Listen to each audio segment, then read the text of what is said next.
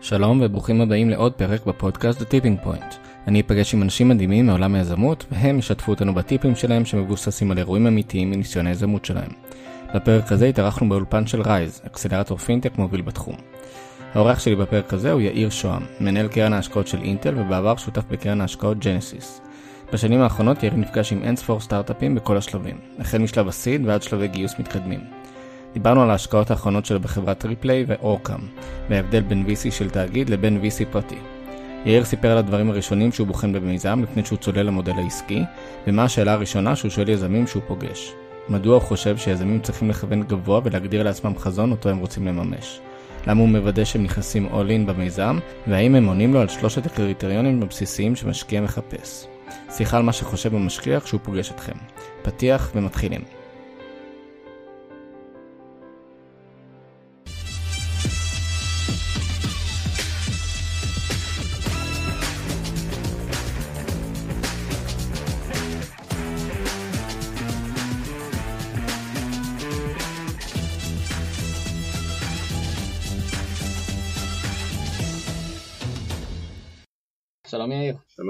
קורה? הכל נפלא. יופי, תופס. אותך בין, אה, בין פגישות, דאגתי אותך ככה באמצע רוטשילד כדי שתבוא ו- ותספר קצת גם על עצמך וגם על הדברים שיש לך לשתף את הקהילה, קהילת היזמים, אה, אז אני שמח שאתה פה. בשמחה, לגמרי. אז יאיר, יאיר שם, בוא קצת אה, תציג את עצמך, הרקע שלך, בסוף יש, יש לא מעט דברים שעשית ככה בזמן האחרון. אז אני כיום, בחמש וחצי שנים האחרונות, מנהל את אה, קרן ההשקעות התאגידית בישראל, קרן ההשקעות התאגידית, מה שנקרא corporate VC של אינטל, זה נקרא אינטל קפיטל.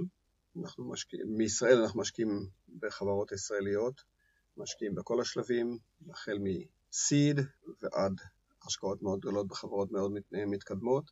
מעורבים גם בצורה כזו או אחרת ברכישות של אינטל, שאינטל עושה בארץ, כאשר הדוגמה הכי טובה שלי לזה זה שלפני כשנתיים אינטל קנתה התחלה בשם ריפליי בתחום של הספורט, כן. ואנחנו היינו מעורבים בזה גם בתחום של, בצורה של השקעה ואחר כך בצורה של הרכישה, וכיום זה מהווה את התשתית באינטל לבניית יחידה, יחידה עסקית בתחום של הספורט, טכנולוגיה, טכנולוגיות לספורט. זה מאוד מעניין, נכון? עושים אה, צילום אה, צילום מכל הזוויות. אה, ארבע ממדי נקרא לזה ככה, מציבים הרבה הרבה מצלמות באיכות בינונית מסביב לאיצטדיון, בין אם זה כדורגל, אה, כדורסל, מה שזה לא יהיה, ומאפשרים אה, לכל צופה בסופו של דבר לראות את האירוע מזווית העין שלו.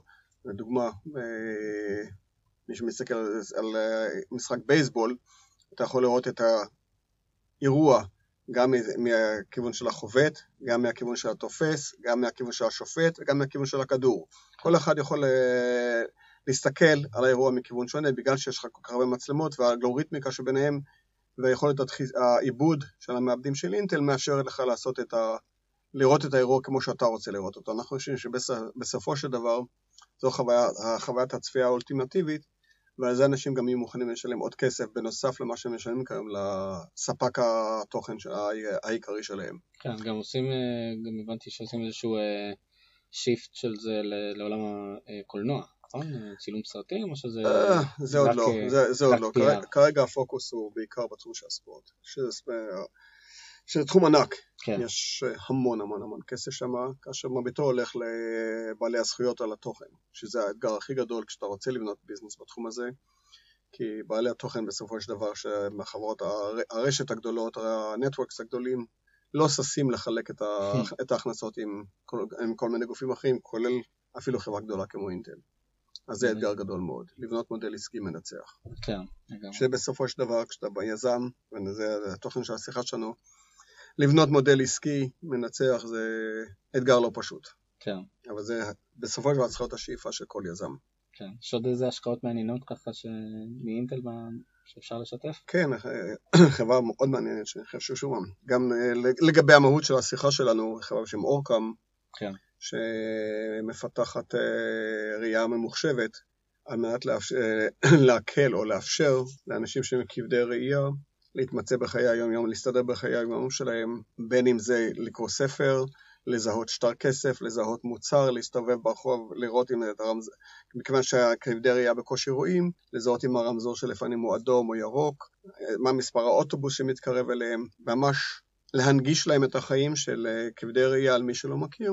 זה אנשים שבעיקר מסתגרים בבית, כי החיים בחוץ מסובכים מדי, למי שהוא לא רואה. זה בפרט רלוונטי לאנשים, לא מזמן התפרסם סיפור על המוצר של, של אורקאם, שאדם שהוא היה בכיר במשטרה, ופשוט על פני השנים הראייה שלו התקלקלה. הוא עבד הרבה מאוד עם ניירות, וברגע, ועל הרבה מאוד דוחות, ובשלב מסוים הוא אומר, אוקיי, אתה צריך לפרוש, אתה כבר לא יכול לקרוא. ואז המוצר של אורקאם אפשר לו מחדש, הנגיש לו מחדש יכולת לקרוא, יכולת להימצא במרחב, וזה יאריך לו את הקריירה שלו בהרבה הרבה הרבה שנים. הסיפור מדהים, סיפור אנושי. אז מה שיפה באורקאם זה גם, יש מודל עסקי מנצח, כי, ולא ניכנס לזה כרגע, אבל יותר מזה יש מוצר שמשפיע ומשנה את החיים של בני אדם. זה לא עוד קוד של תוכנה שיכול להיות שאפשר לעשות עליו כסף, אפילו בעולם כמו בעולם הסייבר, אלא משהו באמת משמעותי שמשנה את החיים של בני אדם. תמיד כיף לשמוע סיפורים כאלה, אה, וגם לפני זה היית בג'נסיס, נכון? כן, הייתי, לפני שהייתי באינטל הייתי 13 שנים מנהל שותף בקרן הון סיכון של ג'נסיס פרטנרס, שבניגוד לאינטל היא מה שנקרא corporate VC, משקיעים מתוך הכסף של אינטל. בג'נסיס, שהיא המודל היותר קלאסי של אה, VC של אה, משקיע הון סיכון, זה משקיע פיננסי נטו שמגייס את הכסף מגופים אחרים שנותנים את הכסף על מנת שאנחנו נשקיע ונביא תשואות עודפות על מה שדברים אחרים שקיימים בשוק. והייתי שם 13 שנים, עשיתי משהו בסביבות אה, כ-13, 14, 15 השקעות על פני, אולי קצת יותר אפילו בתקופה ההיא, בערך חצי מהם הגיעו לאקזיטים כאלה או אחרים, חלק יותר טובים וחלק פחות טובים, חלק מהחברות כמובן נסגרו. Mm-hmm. אז הייתי בג'נסיס, לפני כן, לפני ג'נסיס הייתי יזם, תקופה של חמש שנים של יזמות, במסגרתה הקמתי עם עוד כמה שותפים, ונגיע לנושא של שותפים בהמשך השיחה שלנו, okay. כן. עוד כמה, כמה מיזמים, חלקם הצליחו יותר, חלקם הצליחו פחות, שזה בסופו של דבר, אם אתה מצליח למעלה מ-50% מהמיזמים שלך, אז אתה תותח על, אז היה לנו הצלחה לא רעה שם, וזהו, זה בתחום של היזמות, סך הכל כבר תקופה של 25 שנים. רקע לא מבוטל, אז אה, נשמח ככה שנתחיל לדבר על, ה, על הטיפים שחשבת עליהם, אה, שנראה לך שהכי נוגעים ליזמים מנקודת מבט אה, שלך, מהניסיון שלך, של גם מה שאתה פוגש ורואה. אמ, והטיפ הראשון שלך הוא, הוא כזה ממש לתחילת הדרך, כן. 1 מה שנקרא. כן, אני בעיקר, מרבית העבודה שלי בשנים האחרונות היא לעבוד עם יזמים שממש בתחילת, יזמים, במידת האפשר יזמיות, אמר שלצערי אין מספיק מהן, זה בעיקר לעבוד עם אנשים שבתחילת דרכם, שמחליטים או מחליטות להקים את המיזם, ואז השאלה הראשונה שלי על היזמת הזו, אוקיי, או על היזם, האם אתם בטוחים שזה מה שאתם רוצים לעשות עם החיים שלכם? האם אתם מודעים ל... ותהיו מודעים למשמעות של מה שאתם הולכים לעשות? איזה מחיר אתם הולכים לשלם? מה זה אומר למשפחה שלכם במידה ויש לכם, ואם אין לכם עדיין משפחה, מה זה אומר על הסיכוי שלכם להקים משפחה בעתיד? כי אם אתם נכנסים לדבר הזה שנקרא יזמות, תיכנסו עם כל הלב, עם כל הראש, עם כל הגוף, או במונחי פוקר, all in from day one. זה לא, לא מצב שאתם מחכים ליד המנצחת, אלא אתם צריכים לדעת שאתם נכנסים לדבר הזה ואתם נכנסים לדבר הזה, להבין למה אתם רוצים לעשות את זה. ההמלצה שלי להיכנס לזה רק אם הדבר באמת בוער בעצמותיכם. אל תעשו את זה ענת מתוך מחשבה שתתעשרו מהר מהדבר הזה, כי עד כמה אתם חושבים שזה קשה ועד כמה ששמעתם מחברים או קרובים שזה קשה, זה פי אלף יותר קשה מזה. וכמות הכישלונות היא הרבה הרבה יותר גדולה מכמות ההצלחות. זה סדר גודל, סדר גודל שונה לגמרי. לכן הסבירות שאתם תיכשלו היא הרבה יותר גבוהה מאשר שאתם תצליחו. תהיו מוכנים לזה, תהיו מוכנים לזה מבחינה פיננסית, תהיו מוכנים לזה מבחינה משפחתית. ושוב פעם, ומתקשר לזה גם, אם אתם כבר נכנסים לזה, אם החלטתם שזה מה שאתם רוצים לעשות, אז תעשו משהו משמעותי. להקים עוד חברה שתעשה עוד איזה צ'ופצ'יק שמשפר בצורה כזו או אחרת את הסיק... אולי משפר בצורה כזו או אחרת את security של data center או של איזה מכשיר טלפון, זה יכול להיות נחמד, זה יכול להיות אפילו להביא לכם כמה לירות בהצלחה, אבל האם לזה שווה להשקיע את החמש שנים הבאות של החיים שלכם, לא לראות את המשפחה, לקחת סיכונים פיננסיים? הרגשה שלי שזה לא, בתור אחד שעשה את זה, שזה לא שווה את זה. אז שוב, תדעו מה שאתם רוצים לעשות לפני שאתם נכנסים לדבר. אמרת, אמרת לפני שזה לא סתם אומרים ש- it's your baby. נכון, אבל למי מאיתנו שהתמזל מזלנו ויש לנו ילדים גם, הנושא של הקמת חברה הוא לחלוטין מקביל בהרבה הרבה מובנים לילדים. קודם כל מרביתנו נהפכים להורים בלי באמת לדעת, אין לנו ניסיון קודם, ומרביתנו בתור יזמים ראשונים גם אין לנו ניסיון קודם ביזמות, אז זה מאוד דומה בקטע הזה, אתה נכנס למשהו ואתה ממש לא יודע למה אתה, למה לצפות. זה קל יותר בתור אב מאשר בתור אם, להיות יזמת שהיא גם אימא זה בכלל לדעתי דבר שהוא בלתי נתפס, צריך כוחות נפשיים וכוחות פיזיים מטורפים, ולצערי לכן אנחנו לא רואים מספיק מהם, אבל באופן כללי זה כן, זה החברה,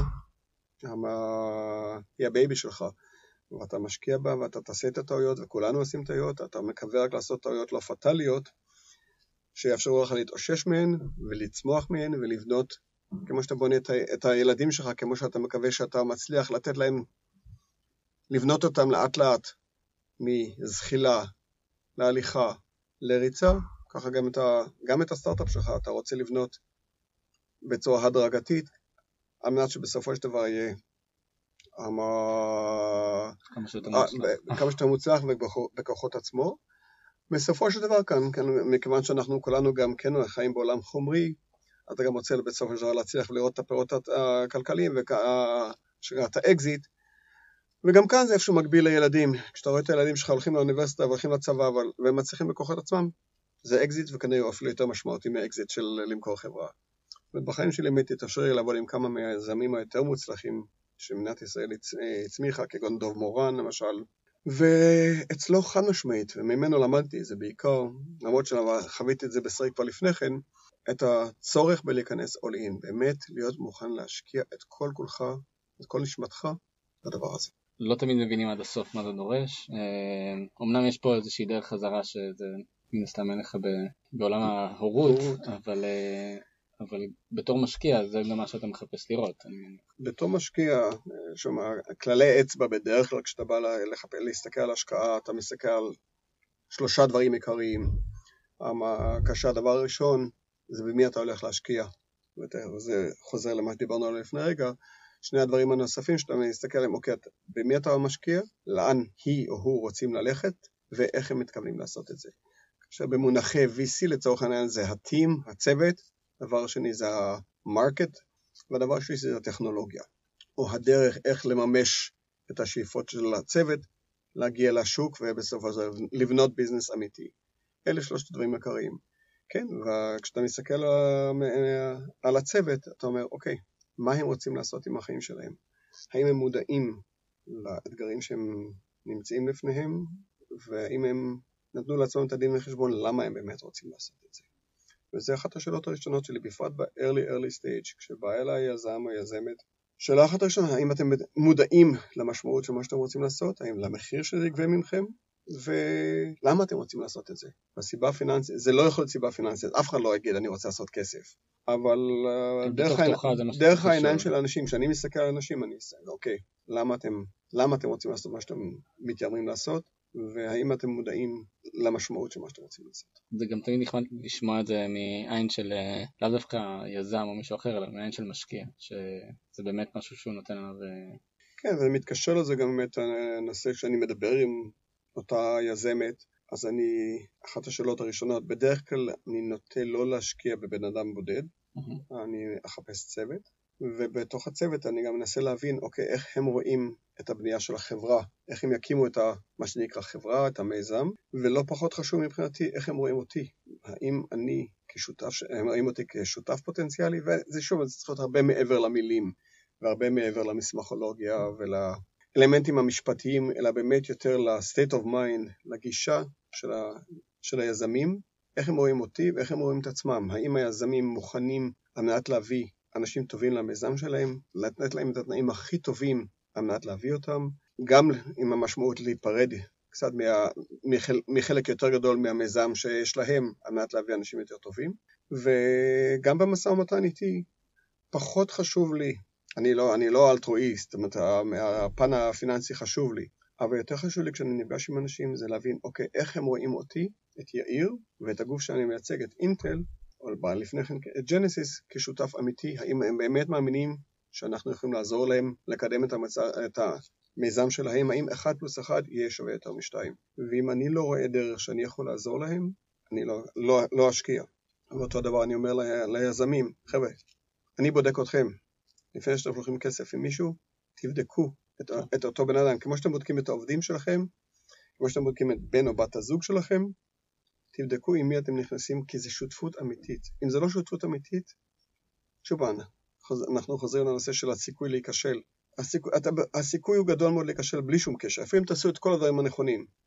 אם לא תעשו את כל הדברים הנכונים, הסיכוי להיכשל הוא עוד הרבה הרבה יותר גדול, ואחד הדברים העיקריים, והמון המון חברות, המון מזהמים נכשלים על זה, זה בגלל שותפויות לא טובות. שאנשים לא מצליחים להגדיר לעצמם מה הם רוצים לעשות ביחד, ואיך הם רוצים לעשות. הגעת במשהו תוך כדי הדברים שלך, וזה היה על, אה, על באמת הנקודה הזאת שמעניינת אותך של ה-aim high, של, אה, שאתה רוצה לראות, כשאתה נפגש עם סטארט-אפים אתה רוצה לראות באמת מישהו שהוא לא בא לתקן את הצ'ופצ'יק בטלפון. כן, דיברנו על אורקאם מקודם, שזו דוגמה קלאסית. אז באמת מי שהקים את אורקאם זה אותם אנשים שגם הקימו את מובילאיי, באמת אנשים שיש להם vision ויכולים לראות דברים להרבה הרבה הרבה שנים קדימה, אבל לא, זה לא רק זה, זה אלא באמת לעשות, לא כולנו, אנחנו אף, לא כולנו, מרביתנו הם לא איינשטיין או נובל או, או אמנון שעשוע, מרביתנו אנשים די ממוצעים, ממוצעים פלוס, ולכן להגיד שכולנו צריכים לשאוף להמציא את התרופה לשחפת או לפוליו, כנראה שזה לא יקרה. אבל כשאתם יוצאים, על מנת לצאת לדרך של יזמות, לצבא האמריקאי, פעם היה פרסומת, או נדמה לי שזה למרינס, היה פרסומת של be all that you can be. אני חושב שכשאתה הולך להקים מיזם גם כן, תשאף באמת להכי גדול, שאתה, הכי הרבה שאתה יכול להיות, למקסימום שאתה יכול להוציא מעצמך, ונגזר מזה גם סוג המיזם שאתה, שאת רוצה להקים. שיהיה באמת מיזם משמעותי. שום, זה אולי נשמע מפוצץ, בומבסטי, אבל אין טעם בימינו אנו לצאת להם, להקים מיזם, כמו שאמרת, לשפר את הצ'ופצ'יק, לעשות במשהו יותר טוב את, הפת... את פתרון ה cyber security על הטלפון שלך. אולי אפילו תצליח להוציא מזה כמה, כס... כמה לירות, אבל זה לא מה שבסופו של דבר, שוב, ממשוואת הסיכון סיכוי, ומה שאתה, המחיר שאתה משלם על זה, ההרגשה שלי שזה לא שווה את זה, לכן aim high. כן. אני גם, אה, יצא לי לעזור בתקופה האחרונה לאיזושהי חברה שממש אה, רק הקימה את עצמה, אה, ואחד הדברים ששאלתי אותם היה מה החזון שלהם, ו... ולא היה להם חזון. היה להם טכנולוגיה מסוימת וקשרים מאוד טובים, אבל, אבל לא היה להם חזון. עכשיו, יש לא מעט שיגידו שחזון זה משהו כזה קצת אמורפי ואף אחד לא יודע למדוד את זה ולא יודעים כמה צריך את זה ומתי צריך את זה. אבל אני חושב שזה מאוד עוזר גם בהתפתחות של המוצר שאתה נותן אה, בסוף, כאילו לראות לאן אתה לוקח את המוצר שלך, וגם האתגר שאתה רוצה לפתור. אה, אורקאם, אני חושב שזה, החזון שלהם הוא מאוד, אה, אני, אני mm-hmm. מניח אותו ואני מנחש אותו, אבל הוא, הוא מאוד, הוא משהו שמאוד קל אחר כך גם לרתום עובדים, גם להבין למה אתה קם בבוקר, גם כשהמוצר mm-hmm. נכשל, כאילו, אתה יודע, לקום, לקום על הרגליים ולהמשיך. נכון. זה בהחלט אחד הדברים שהכי, שהכי דוחפים אותך לדעת שיש משמעות אה, למה שאתה עושה. האם זה בא במקום כל הדברים האחרים? בוודאי שלא. עדיין צריך, אמרנו, על מנת לנסות להצליח, להיות משקיע מוצלח, אתה מחפש גם את האנשים הטובים, גם את, ה, את הכיוון שהם רוצים ללכת אליו, את השוק, שאנחנו הרבה פעמים נוטים בתור ישראלים לא להבין עד כמה זה מאתגר ועד כמה זה מאתגר לצאת מחברה ישראלית להגיע לשווקים בינלאומיים. ודבר שלישי, הטכנולוגיה, או במילים אחרות, מה אתה יכול לעשות שאנשים אחרים לא יכולים לעשות. וזה, שוב, זה, אסור לי ברמת המשפטים בלבד, וצריך לפתוח את העיניים. אני יותר מדי פעמים נתקלתי ביזמים, וגם אני עשיתי את הטעויות האלה, של לחשוב שמה שיש לי זה הכי טוב, ואין בלתי לדבר הזה. ואנחנו שוכחים שאנחנו, למרות שישראל היא בהחלט מעצמה טכנולוגית, ובעולם הסטארט-אפים אנחנו בהחלט מככבים, אבל על, על כל חברה, בכל תחום שאנחנו מקימים כאן בארץ, איפשהו בין 5 ל-50 חברות אחרות במקומות אחרים בעולם. ואין שום סיכוי שאתה תדע את הכל. אבל העצה שלי ליזם היא, שוב, בהקשר של כשאתה מחליט מה שאתה רוצה לעשות, תעשו הרבה מאוד עבודה קודם, נוודא שאת, שמה שאתם רוצים לעשות באמת ייחודי, שלא תדעו הכל. בוודאי שלא תדעו מה שסמסונג עושה, או מה שקוואלקום עושה, או מה ש-GE עושה, כי אין לכם שום דרך לראות מה שהחברות הגדולות עושות. אבל תעשו כמה שיותר עבודה על מנת להבין שאתם לא מבזבזים את הזמן שלכם. הזמן הוא בסופו של דבר המשאב היחיד שאין לכם ממנו מספיק. ואין טעם להיכנס למשהו שבעוד שנתיים תגלה שוואו, יש כאן עוד 4 או 5 או 20 או 30 חברות אחרות שעושות דבר מאוד דומה, ולכן הדר, הדר, הסיכוי שלי להבליט, להבח... לאפיין את עצמי בצורה שונה הוא זניח. תעשו את, תעשו את העבודה הזאת מראש, צאו לדרך רק אחרי שעשיתם שיעורי בית, בכל המ... גם מנטלית, אבל גם על מנת להבין את, המוד... את מה שאתם רוצים לפתח, המודל העסקי, איך תגיעו להצלחה ואיך תנסו לצמצם ככל האפשר את הסיכויים, את הסיכונים הגדולים גם ככה להיכשל. כן, עכשיו זה גם מביא אותנו מאוד אה, טוב לטיפ הבא שלך, אה, שבאמת אחרי ש, ש, ש, שכל מה שאמרת מתגבש, אז השלב הראשון הוא, בערך השלב הראשון הוא, הוא להתחיל לבנות צוות. אני חושב ששם זה לפני אפילו לבנות צוות ש... שאמרנו שאתה רוצה להביא את האנשים הכי מוכשרים, הכי חכמים, בדרך כלל עדיף לעטוף את עצמך או את עצמך באנשים שלפחות חכמים כמוך, ועדיף שיהיו יותר חכמים ממך. אבל אה, מתקשר לזה, שם, אחת החששות שלי מעולם ההייטק בכלל, mm-hmm. הוא שאנשים כל כך חכמים וכל כך מאוהבים בעצמם, פעם נתתי לזה ביטוי באחת השיחות שלי, עם עיתונאי שלא היה אמור לצטט את זה, אבל כן ציטט את זה, שאנשים מה, מהמגזר הזה, הם כל כך אוהבים את עצמם שהם הולכים לבקר את עצמם כשהם חולים. ולצערי הרב, זו הייתה הכותרת של המאמר. זה היה אמור לדון בדברים אחרים לגמרי, אבל זו הייתה הכותרת. אבל זה כן. נכון, וצריך מאוד מאוד מאוד להיזהר מזה. לא להתאהב, לא, בוודאי לא להתאהב בעצמך או בעצמך, לא להתאהב במוצר, ו, ו, לאורך כל הדרך לזכור שאתה רוצה ליצור מנטליות של ווין ווין עם העובדים שלך, עם המשקיעים שלך, אמ, ולהישמר מאוד לנושא של יובריס, של גאווה. דוגמה שקרתה, אנחנו בשנות, אחד הסטארט-אפים הראשונים שהייתי מעורב בו, הייתה חברה שבאמת הייתה מחלוצות הפיתוח של דחיסת וידאו. היינו באמת הראשונים בכל העולם שאפשרו של להעביר וידאו על קווי האינטרנט, הרבה לפני ה-ADSL, הרבה לפני הפס הרחב, על קווי טלפון פשוטים, עם מודם. טכנולוגיה מדהימה. ואנחנו הרגשנו שאנחנו אלופי העולם, והיינו. היה לנו צוות מדהים בחברה הזאת, גדלנו מאוד מאוד מהר, גייסנו הרבה מאוד כסף יחסית לתקופות של אמצע שנות התשעים, בהרבה הרבה מיליוני דולרים. ו... אבל שכחנו שבסופו של דבר זה, זה רק טכנולוגיה, ואם לנו יש את המוצר ברמה A, מישהו בסופו של דבר יבוא עם מוצר של A+. ועל מנת לה... להשיג את ה... מעבר למרוץ הטכנולוגי לשפר כמובן, שכחנו מה היה המטרה שלנו כשהקמנו את החברה. ונקלענו, וכאשר באו אנשים חכמים מאיתנו והציעו לנו לשתף את הפעולה, גבה ליבנו ואמרנו לא במקרים מסוימים, ובדיעבד זה התנקם בנו. וחברה נמכרה, וברמה כזו או אחרת של הצלחה לא מדהימה בכלל, וזה דבר שהיה יכול להיות באמת משהו הרבה הרבה יותר מוצלח, פשוט איפשהו גבה ליבנו ובעטנו בדלי מוקדם מדי. וזה לקח לכל יזם או יזמת. אפילו אם אתם מצליחים, יישמרו מזה. כן, אתה מרגיש שזה.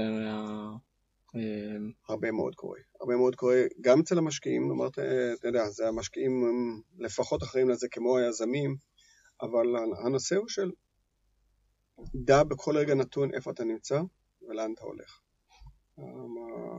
Self-awareness זה אה, תכונה מאוד מאוד חשובה אצל כולנו, אבל בפרט כשאתה הולך על האדג' ובתור סטארט-אפ, לא משנה כמה קשה אתה חושב שזה, זה הרבה יותר קשה מזה, זה, זה תמיד יהיה עוד יותר קשה ותמיד יהיו כישלונות, אז בכל רגע נתון, תדע, תדעי איפה אתה נמצא. כי צעד אחד לימינה או שמאלה, אתה הולך בתוך, הרבה מקרים אתה הולך בתוך ערפל. מי מאיתנו שאוהב לטפס על הרים, לצורך העניין, אתה הולך הרבה פעמים בתוך ערפל, ואתה צריך מאוד להישמר שהצעד הבא שלך לא יהיה מעבר למקום שאתה פתאום אתה מוצא את עצמך תלוי על החבל, או בהרבה מקרים אפילו בלי חבל, כן. ונפילה חופשית. וזה קורה המון, וצריך להישמר מזה. כן, גם דיברת על... אה, אה, כשאתה בונה את הצוות, אז ליצור את המצבים של הווין ווין, ואמרת, דיברנו לפני זה על הנושא הזה של חלוקת אחוזים. Mm-hmm. איפה אתה רואה שם את הטעויות הכי, הכי קריטיות, במיוחד גם עם משקיעים, גם עם השותפים לצוות? אני חושב שבאמת זה חוזר לנושא של, של שותפות. זה שותפות לאורך כל הדרך. ועל מנת להיות שותף, כשאתה מביא אנשים בתור עובדים, בין אם דובי מורן, לחזור לדובי מורן ב-M-Systems, הייתה לו את הגישה של לא משנה מי, לכל עובד בחברה צריך להיות סטייק, צריך להיות איזשהו עניין בהצלחה של החברה, כל עובד בחברה קיבל אופציות. אז נכון שכמות האופציות שכל עובד קיבל הייתה כפונקציה של התרומה היחסית של אותו עובד, היכולות ומה שהוא מביא לעוגה הכללית. אבל, כל, אבל כל עובד היה לו איזשהו אינטרס אישי בהצלחה של החברה מעבר למשכורת.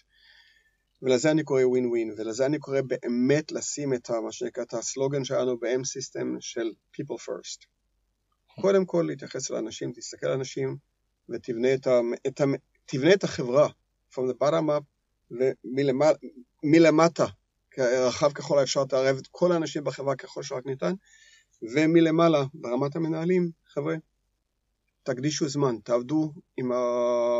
עם, ה... עם האנשים שכפופים לכם. אחת הטעויות שלדעתי קורות בהייטק הישראלי, שאנחנו לא מספיק טובים בו, זה בכל החברות, בכל הרמות, אין לך מספיק evaluation, מספיק בדיקה, ביקורת על מה שאנשים עושים. אין לנו תהליך מסודר ומוסדר של פעם בשלושה חודשים, חצי שנה, שנה, לשבת עם העובדים שלך, להסביר להם, להגיד להם, חבר'ה, נותן להם ביקורת מובנית, טובה, לא טובה, לא משנה, אבל תן להם פידבק על מה קורה איתם ותתגמל אותם בהתאם. ואנחנו לא עושים את זה מספיק. מה שקורה אצלנו, אנחנו פשוט מחכים שהעובדים יבואו אלינו, אני רוצה כסף או שאני עוזב. כן. זה כבר מאוחר מדי. כי לא יצרת את הרגשת השותפות. אם עובד מגיע אליך בתור היזם, בתור המנכ"ל, אומר לך, או שתעלה לי את המשכורת ב-20% או שאני קם והולך, מנטלית he checked out already, הוא לא כן. שלך יותר. זה חוזר לווין ווין ולבנת הצוות. זה גם, כאילו ברגע שזה מאוד מתקשר למה שאתה אומר שזה, שזה מאוחר מדי, כי אם עובד מגיע אליך, שהוא אומר לך שאו שתעלה לי או שאני עוזב או דברים כאלה, אה, זה אומר שהוא כבר תקופה מסוימת לא, לא מבין מה הוא עושה ולמה הוא עושה את הדברים האלה. לגמרי. ו- ועוד יותר רחוק מזה, הוא, הוא מתי שהוא איבד את הקשר שלו לחזון או למה שהחברה רוצה לעשות. Mm-hmm. יש כאן, התוצאה, כאילו הדבר הזה זה תוצאה של תהליך שהוא הרבה יותר... נכון, אז בחברה גדולה, כשיש לך אלפי עובדים, אתה יכול להתגבר על אובדן של עובד שניים, שלושה, עשרה, עשרים. בחברה קטנה של 40-50 עובדים, או אפילו, וזה עוד יותר קשה עם פחות מזה, שיש לך עזיבה של מספר אנשים שבדיוק כמו שאמרת, שאיבדו את החזון, שלא מצליחים להתחבר לאיך שאתה כיזם או יזמת מריצים את החברה, בין אם כי הם לא, לא מבינים את החזון, בין אם כי הם לא מסכימים עם הדרך. אפילו אם הם לא מסכימים עם הדרך זה לגיטימי, אבל צריך להיות מסוגל לשבת ולדבר על זה. לחזור, תראה את העובדים שלך כשותפים שלך. מאוד מעניין, יש לך עוד דברים ככה שאתה רוצה אולי זה... אין לך יותר, שוב, דובי מורן הוא אחד מהאנשים הבודדים שלי שגם מסוגל לקרוא ספר ביום פחות או יותר וגם לנהל שתי חברות במקביל. אני לצערי בשנים של היזמות שלי הם איפשהו כמו איזה משהו שמרחף לי מעל הראש, אין לך זמן לשום דבר, לכאורה אתה הרבה זמן במטוסים ולך יש לך זמן לקרוא, בפועל, ברגע שאתה יושב במטוס אתה נרדם, כי אתה כל כך עייף. back to basics. כן. אם, אם, אתה, אם יש לך סימן שאלה, לך תקרא את הנסיך הקטן לצורך העניין, כי זה נותן לך את באמת. אני בסופו של דבר מאמין בתקשורת בין אישית. הכל בסופו של דבר חוזר לזה. על מנת להצליח, אתה צריך תשתית חזקה, תשתית טובה של בני אדם. אם תעשה את זה, עדיין סיכויי ההצלחה שלך הם לא גבוהים, אבל בלי זה סיכויי הכישלון שלך מאוד הרבה הרבה יותר גבוהים. יאיר שם, אני ממש כיף. תודה. היה מעניין. ו... תודה לך. נתראה. ובהצלחה. תודה. בהחלט. מקווה שנהניתם מהטיפים של יאיר. כמו כל פודקאסט בתחילת דרכו, אני אשמח לעזרתכם בהפצת הבשורה. בינתיים אני אשתדל להמשיך להביא לכם אנשים מעניינים, ואתם מוזמנים לעשות subscribe ולהצטרף לקבוצת הפייסבוק שלנו, בית ספר היזמות.